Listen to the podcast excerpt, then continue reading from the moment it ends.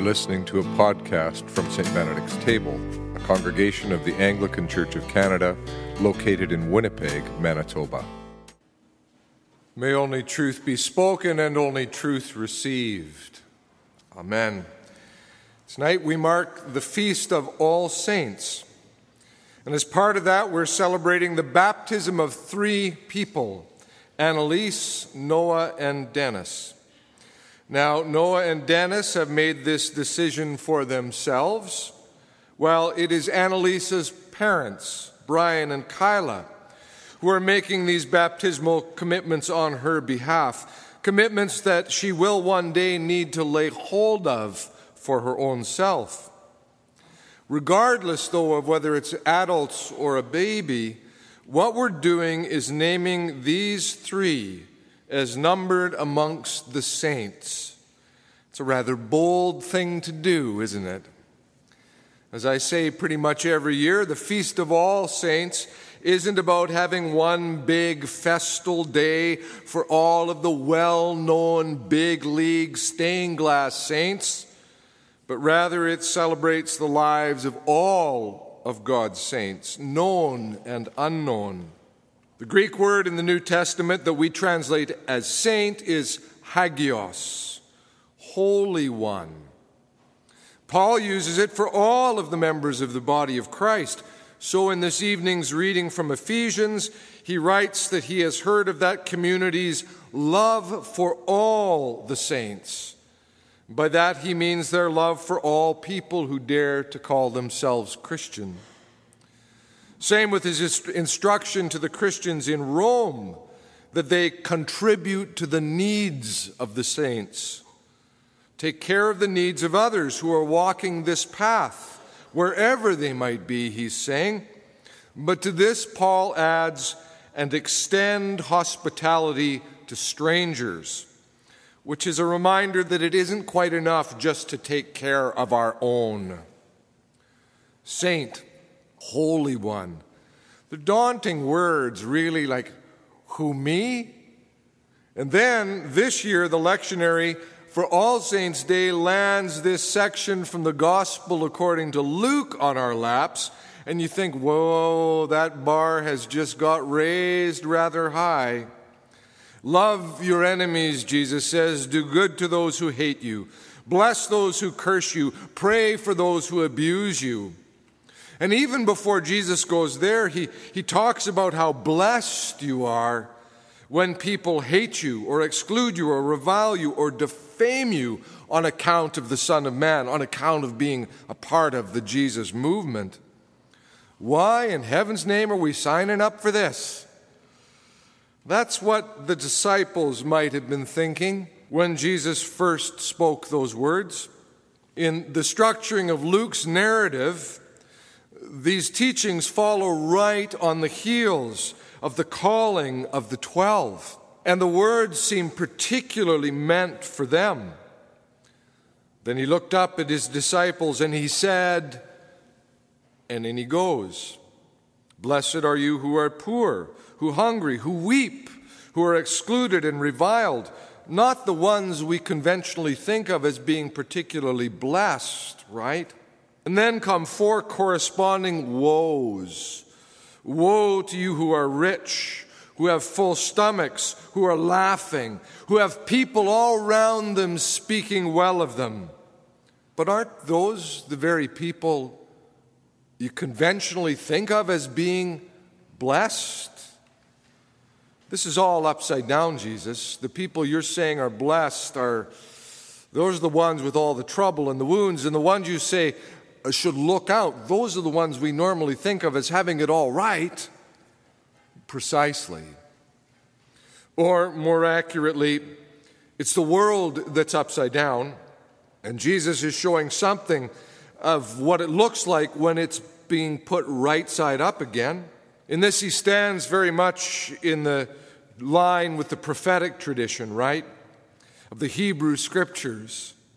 There's something amiss in the world there's a kind of a cancer that is set in when you look around and you see, on the one hand, this poverty, all of this hunger, all of these tears of sorrow, and on the other hand, people who are rich, full, and laughing in utter indifference. People slapping them on the back, congratulating them for their successes, how well they're doing, thinking them blessed in their comfortable lives. This is where the prophets and Jesus, too, in that line, would say that such indifference is actually a violation of what God calls people to be. It's a powerful theme that runs right through Luke's gospel. It actually starts in the first chapter with the Magnificat or Mary's song, in which Mary sings that through Jesus, who she is just still carrying in her womb, through Jesus, God has already brought down the powerful from their thrones and lifted up the lowly. All the way through Luke's gospel, you see that ring again and again. These strange blessings in this gospel are, as G.B. Caird puts it, not merely a promise, but also an invitation. An invitation to dare to see the world as God wishes it to be seen. But what does that look like in real terms? What what sort of a world does God wish for us? What kind of people does God call us to be? How do you live that? And now Jesus goes into absolutely practical matters. I say to you, listen. Remember, he's talking to those 12, particularly newly called, freshly minted, enthusiastic disciples. I call you that listen, love your enemies, do good to those who hate you. Bless those who curse you.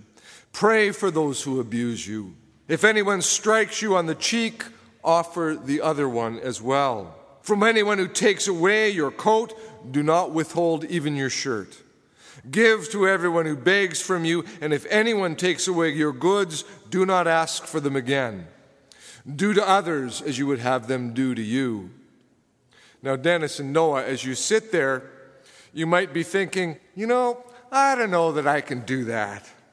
I mean, the standard's kind of high. Jamie, you didn't really point this out when we were talking about this baptism. Actually, maybe many of you are sitting there thinking the same thing like, who can pull this off?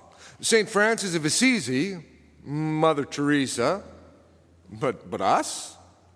Here I think N.T. Wright offers a crucial insight when he says that Jesus' point was not to provide his followers with a new rule book. The point was to inculcate and illustrate an attitude of heart, a lightness of spirit in the face of all that the world can throw at you. At the center of it, the thing that motivates and gives color to the whole. You are to be like this because that's what God is like. See, those teachings, love your enemy, turn the other cheek, those teachings are not meant to be an enormous burden or a set of near crushing demands that we have to satisfy in order to be accepted by God. No. Again, from Bishop Wright, the kingdom that Jesus preached and lived was all about a glorious, uproarious, absurd generosity. A glorious, uproarious, absurd generosity. Think of the best thing you can do for that worst person and go ahead and do it. Think of what you'd really like someone to do for you and do it for them. Think of the people to whom you are tempted to be nasty and lavish generosity on them instead. These instructions have a fresh, spring like quality. A fresh, spring like quality, Bishop Wright calls them, and I think he's right. Or at least they should have that, so long as they aren't wielded in a way that simply turns them into another set of laws catch the spirit of what Jesus is calling out of us, catch the possibility, catch the sense of how freeing it can be to live in the light of God's glorious, uproarious, absurd generosity. And then do it. Then and only then, once you've caught that, you've caught the light and the wildness in it, only then does it make any sense at all to name Annalise and Dennis and Noah and me and you, all of us, as being numbered among the saints, God's holy ones. It isn't on account of how well we've pulled off holiness but rather because we've been called holy, absurdly called holy, justified, and beloved of God. Every Sunday night, when I stand at the communion table and offer the Eucharistic prayer, I pray these words. I say, In fulfillment of your will, he stretched out his hands in suffering to bring release to those who place their hope in you, and so he won for you this holy people.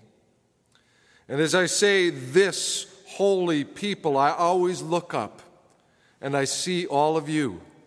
I know so many of your stories. I know the burdens some of you carry, the things some of you struggle with, the sorrows some of you bear. I know some struggle with addiction with deep doubt, with crippling hurts, with failed relationships and lost hopes.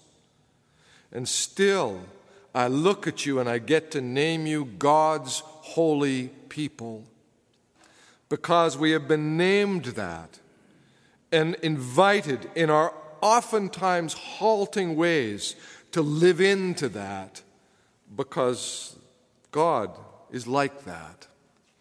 Now let's go baptize us some saints. You've been listening to a St. Benedict's Table podcast. For more information on our church or to provide support for our online work, visit us at stbenedictstable.ca.